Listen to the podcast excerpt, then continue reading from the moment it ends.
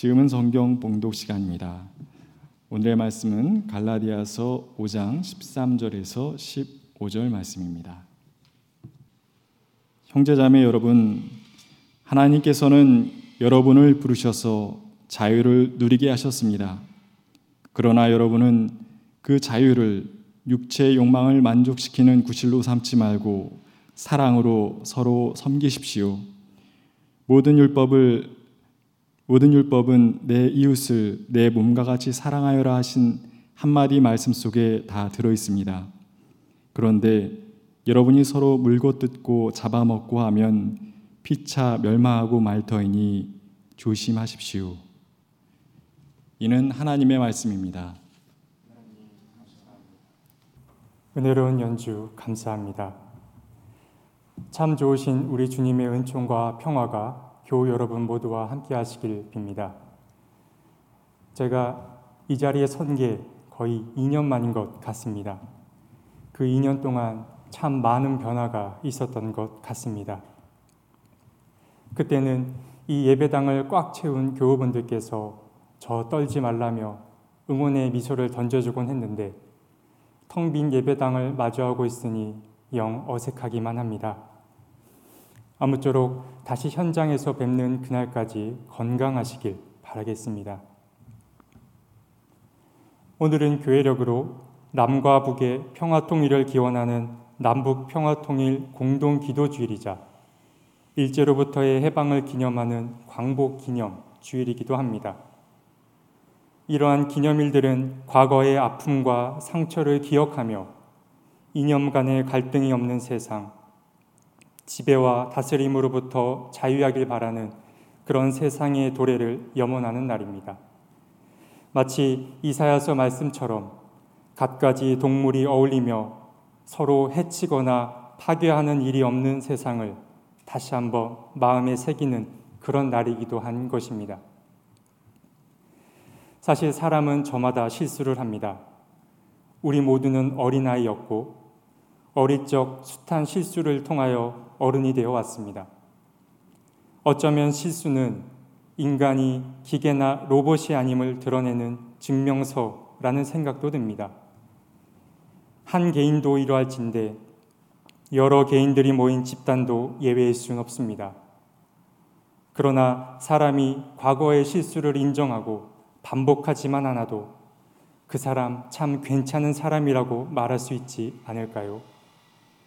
자기 자신이나 자신이 속한 집단을 객관화하고 입장을 바꿔보려는 노력이 필요한 이유가 바로 여기에 있습니다. 오늘은 광복절이기도 하기에 이와 관련된 이야기를 짚고 넘어갈 필요가 있습니다. 올해는 광복 76주년이 되는 해입니다. 사실 많은 분들이 일본의 압제를 직접 경험해보지 못했을 것입니다. 저도 마찬가지입니다. 그래서 우리는 이 아픔을 경험한 분들의 이야기나 또는 교육을 통해 그날의 일들을 듣고 배웁니다. 하지만 신기하게도 이 일을 직접 경험해보지 못한 세대에게도 일본 압제에 대한 분노와 슬픔의 DNA가 새겨져 있는 것 같습니다. 일본과의 운동 경기가 있다고 하면 선수들은 엄청난 투쟁심으로 경기에 임하고 또 응원하는 국민들도 열심을 다해 응원하기 때문입니다. 얼마 전 끝난 올림픽만 보아도 알 수 있었습니다. 광복이란 말 그대로 빛을 되찾는다라는 의미입니다. 일제에 의해 나라를 빼앗기고 식민 통치를 받고 있는 그 상태는 곧 암흑의 시간이었습니다.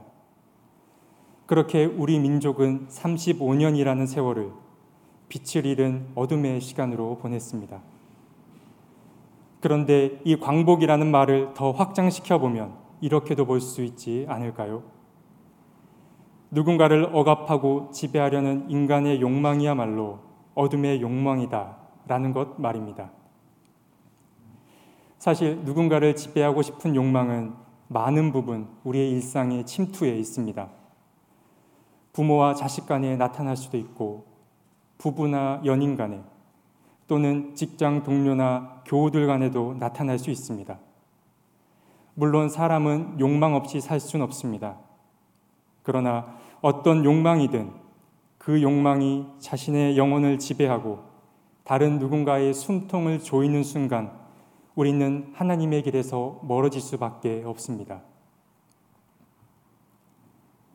그렇게 영원할 것 같았던 일본의 식민 통치가 끝이 났습니다.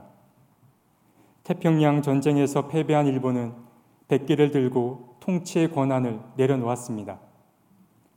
영원히 지속될 것 같던 강대국들의 통치도 시간의 흐름과 역사의 심판 앞에 무릎을 꿇을 수밖에 없었습니다.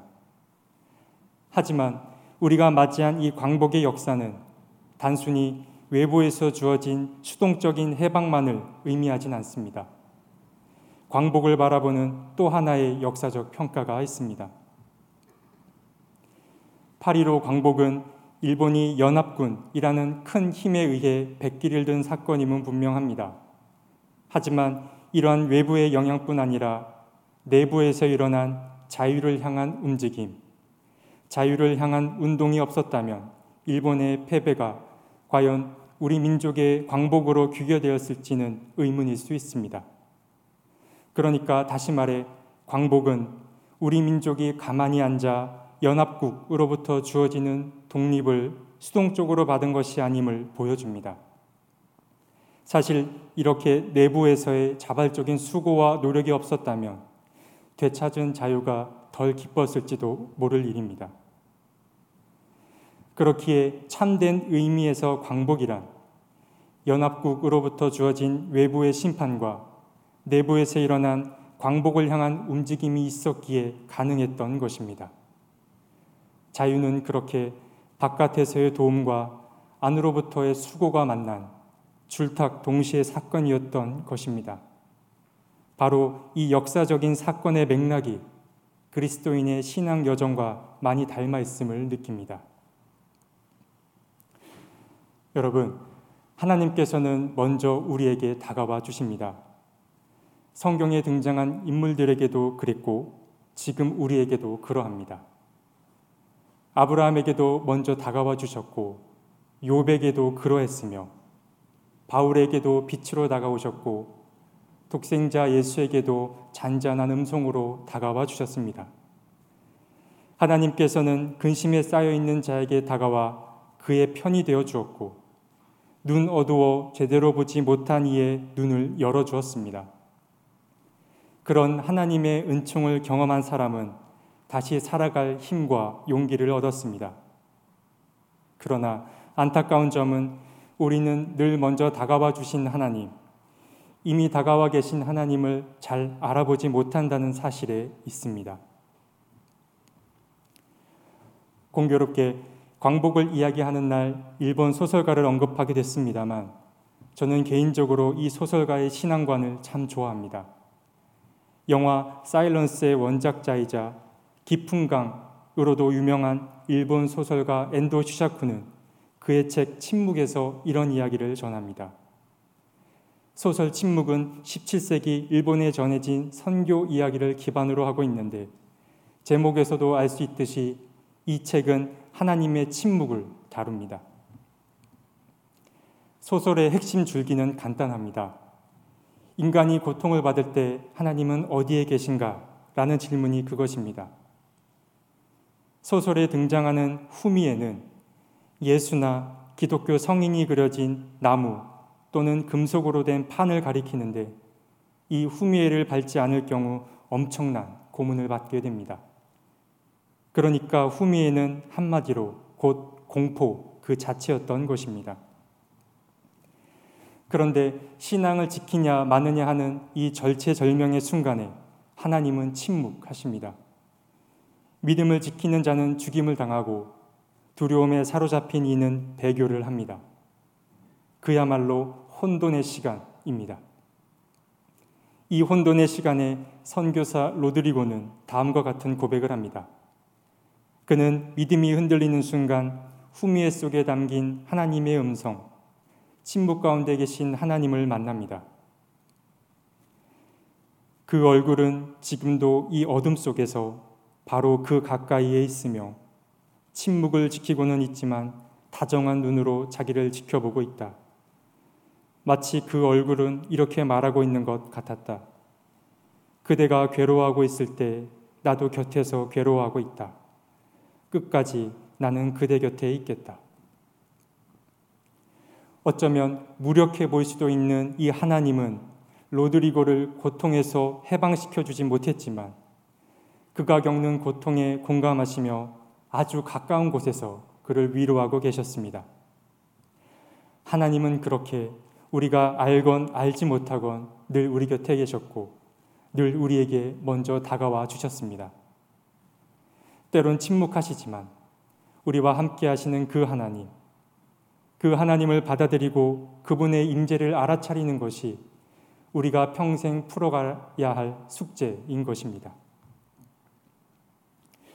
하지만 우리가 먼저 다가와 주신 하나님의 은총만을 바라며 살 수는 없습니다.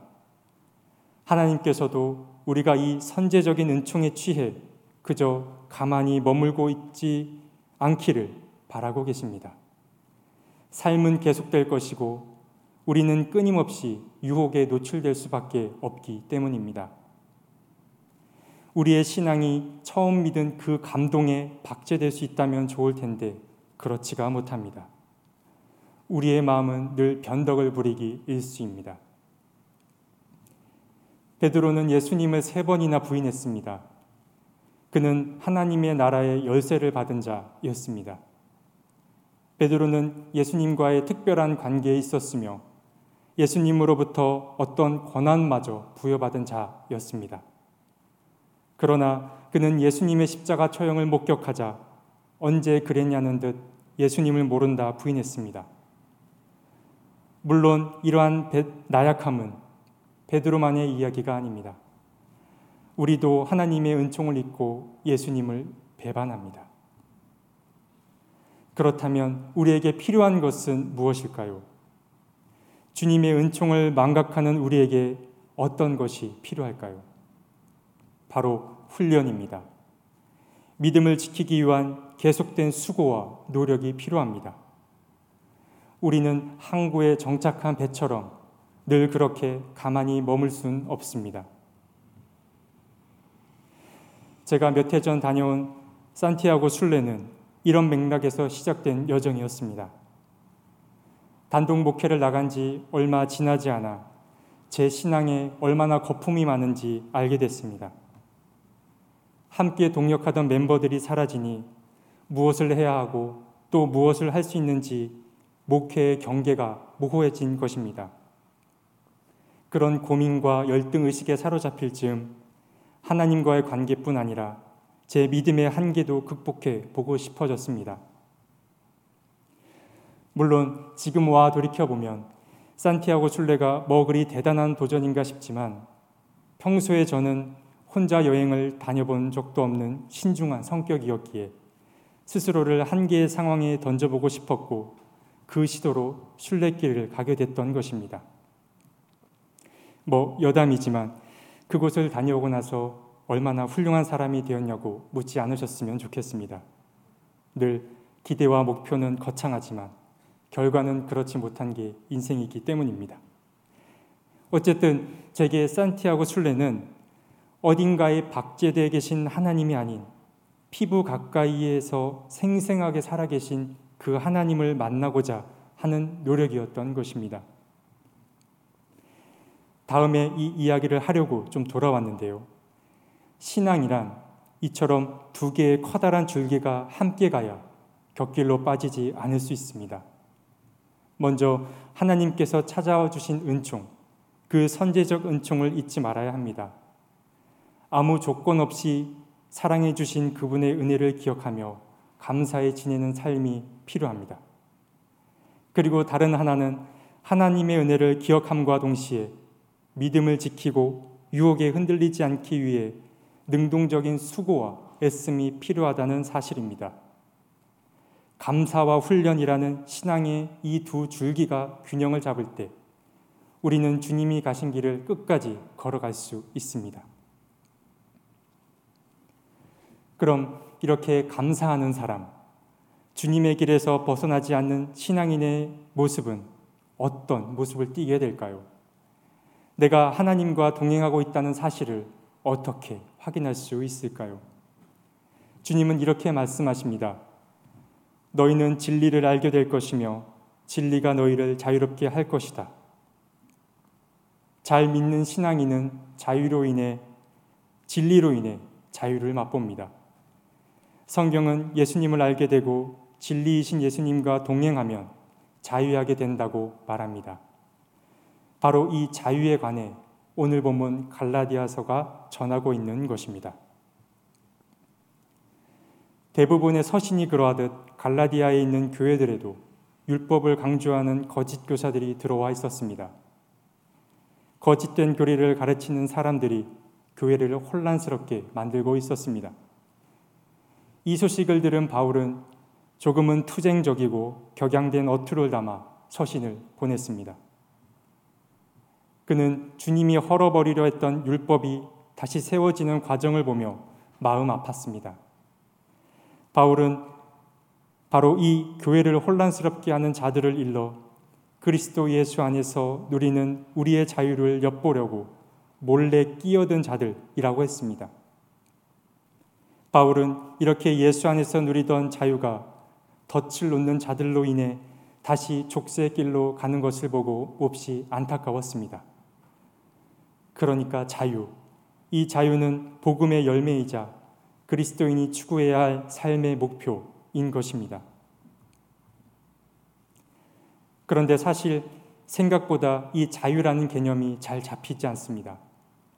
자주 오해를 사기도 하는 것이 이 자유라는 개념입니다. 우리는 흔히 자유란 무엇에도 얽매이지 않고 자기 마음대로 할 수 있는 상태라고 생각하기 쉽습니다.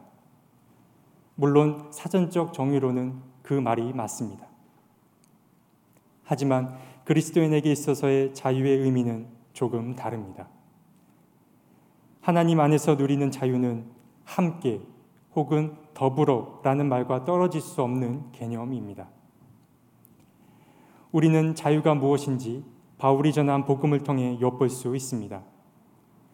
그는 상대가 어떤 사람이냐에 따라 그 사람에 맞춰 자신을 제한했습니다. 그리고 그것이 하나님 안에서 누리는 참 자유인의 모습이라고 말했습니다. 바울은 고린도 교회에 보낸 편지에서 먼저 말합니다. 나는 어느 누구에게도 얽매이지 않는 자유로운 몸이지만 많은 사람을 얻으려고 스스로 모든 사람의 종이 되었습니다.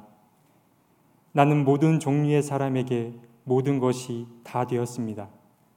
그것은 내가 어떻게 해서든지 그들 가운데서 몇 사람이라도 구원하려는 것입니다. 그는 유대 사람을 얻으려고 유대 사람처럼 되었고 율법 아래 있지 않으면서도 율법이 중요한 사람 앞에서는 스스로 율법 아래 있는 사람이 되었습니다. 그리고 믿음이 약한 사람을 얻기 위해서 믿음 약한 사람이 되었다라고 했습니다. 이는 생존을 위한 타협이 아니라 상대와 눈높이를 갖게 하려는 철저한 자기 부정을 거친 자의 모습 인 것입니다. 자유란 이처럼 나 홀로 획득할 수 있는 개념이 아닌 것입니다. 바울은 갈라디아 교회에 보내는 편지에서도 이 같은 이야기를 전합니다. 그는 더 직접적으로 하나님이 우리에게 주신 선물이 바로 자유이며 하나님 안에서 누리는 자유란 육체의 욕망을 쫓는 것이 아니라 서로 사랑으로 섬기는 것이라고 말합니다. 형제자매 여러분, 하나님께서는 여러분을 부르셔서 자유를 누리게 하셨습니다. 그러나 여러분은 그 자유를 육체의 욕망을 만족시키는 구실로 삼지 말고 사랑으로 서로 섬기십시오. 모든 율법은 내 이웃을 내 몸과 같이 사랑하여라 하신 한마디 말씀 속에 다 들어 있습니다. 바울은 우리가 받은 커다란 선물이 자유라고 말하지만 그 자유보다 더 윗개념, 더 상위 개념이 있다고 말합니다. 그 개념은 사랑, 즉 내 이웃을 내 몸과 같이 사랑하라는 이 한마디 말에 담겨 있습니다. 그러니까 그리스도인의 자유는 일반적인 개념의 자유와는 다른 것입니다. 곁에 있는 사람들과의 관계 안에서 누려야 할 조금은 제한적이고 불편을 감수하는 자유인 것입니다. 사회학자 이진경 교수는 자신의 책에서 바울이 말한 이 자유의 개념을 잘 풀어 설명해주고 있습니다. 그는 자유란 자기의 능력과 결부된 것이지만 그 능력은 자기를 포함한 우리라는 공동체와 떨어질 수 없는 개념이라고 말합니다. 조금 길지만 그의 이야기를 들어보겠습니다. 자유란 유혹 앞에서도 자신이 하고자 하는 것을 하는 능력이다. 능력이고 이런저런 제약과 구속 속에서도 자신이 원하는 방식으로 살 수 있는 능력이다. 그러나 그것은 나만의 것은 아니다. 자유로울 수 있는 능력은 무엇보다 자신의 삶 혹은 자신을 포함하는 우리라고 불리는 무리의 삶과 결부된 것이다. 어떤 이의 삶도 멀거나 가까운 이웃, 생각지 못한 타자들, 뜻하지 않은 사건들과 무관할 수 없다. 그렇기에 자신이 하고자 하는 것을 하기는 쉽지 않다. 또 그렇게 한다고 해서 꼭 자유로워지는 것도 아니다. 그로 인해 이웃한 타자들에게 민폐를 끼치거나 그것을 위해 자신이 속한 세계를 더럽힌다면 부메랑이 되어 돌아오는 후과를 피할 수 없기 때문이다. 자유로운 삶이 쉽지 않은 것은 이 때문이다. 나 아닌 타자들, 내가 잘 알지 못하는 이들을 알아야 한다는 역설을 통과해야 하는 것이다. 결국 여기서 말하려고 하는 것은 무엇일까요? 자유란 삶이라는 토대 위에서 펼쳐질 수밖에 없는데 삶은 곧 사람들과의 관계망 속에서 이루어지는 것입니다. 그렇기에 자유는 이 관계망 안에서 해석되고 또 살아내져야 한다는 말일 것입니다. 이것이 바울이 말한 그리스도인의 자유인 것입니다. 한 영혼이라도 놓치지 않으려던 바울의 자기 절제와 사랑으로 서로 섬기려 했던 그의 철저한 자기 낮춤이 그리스도인이 추구해야 할 자유의 모습인 것입니다. 결국 갈라디아서가 말하는 자유란 더불어 살아가는 삶의 테두리 안에서 능동적인 선택을 해나가는 자유인 것입니다. 오늘은 광복 76주년이 되는 날입니다. 우리는 76년 전 잃었던 빛을 되찾았습니다. 되찾게 된 빛은 마르지 않는 하나님의 공의와 긍휼하심이 승리한다는 증거였습니다. 물론 이 자유는 외부의 도움만 바랐던 그런 수동적인 자유는 아니었습니다. 누군가의 도움만 바라지 않고 제 몫을 다하려는 독립을 향한 작은 움직임들 덕에 광복이란 결실을 맺을 수 있었습니다. 신앙생활도 마찬가지입니다. 외부에서 유입되는 은총과 내부에서 수고하는 애씀이 만날 때 우리의 신앙은 더 견고해질 수 있습니다. 하나님이 베푸신 선제적인 은총과 주님의 편에 서고자 하는 능동적인 수고가 합쳐질 때 우리는 넘어지더라도 다시 일어나 끝까지 믿음의 길을 걸을 수 있는 것입니다.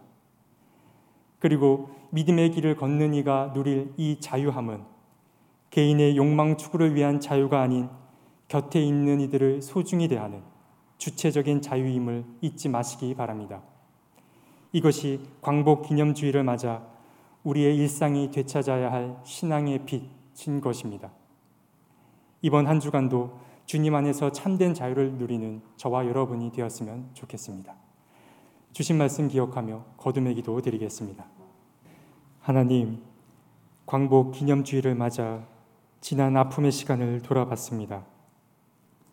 아픔 없는 인생이 어디 있겠냐마는 원치 않는 고통과 억압은 우리 내면에 더 큰 상처를 남기곤 합니다. 주님, 아픈 과거를 안고 있는 우리 민족에게 위로와 생기를 불어넣어 주십시오. 광복은 외부로부터의 도움과 내부로부터의 적극적인 움직임이 있었기에 얻어낼 수 있는 성취였습니다. 우리의 신앙생활도 마찬가지입니다. 하나님이 베푸신 은총에 감사하며 하루하루 자신이 해야 할 몫을 충실히 살아낼 때 주님이라는 표대에 당도할 수 있습니다. 주님, 자유하게 하시는 주님의 은총에 감사하며 곁에 있는 이들과 더불어 포기하지 말고 끝까지 믿음의 길 걸어갈 수 있게 도와주십시오. 예수님의 이름으로 기도드립니다. 아멘.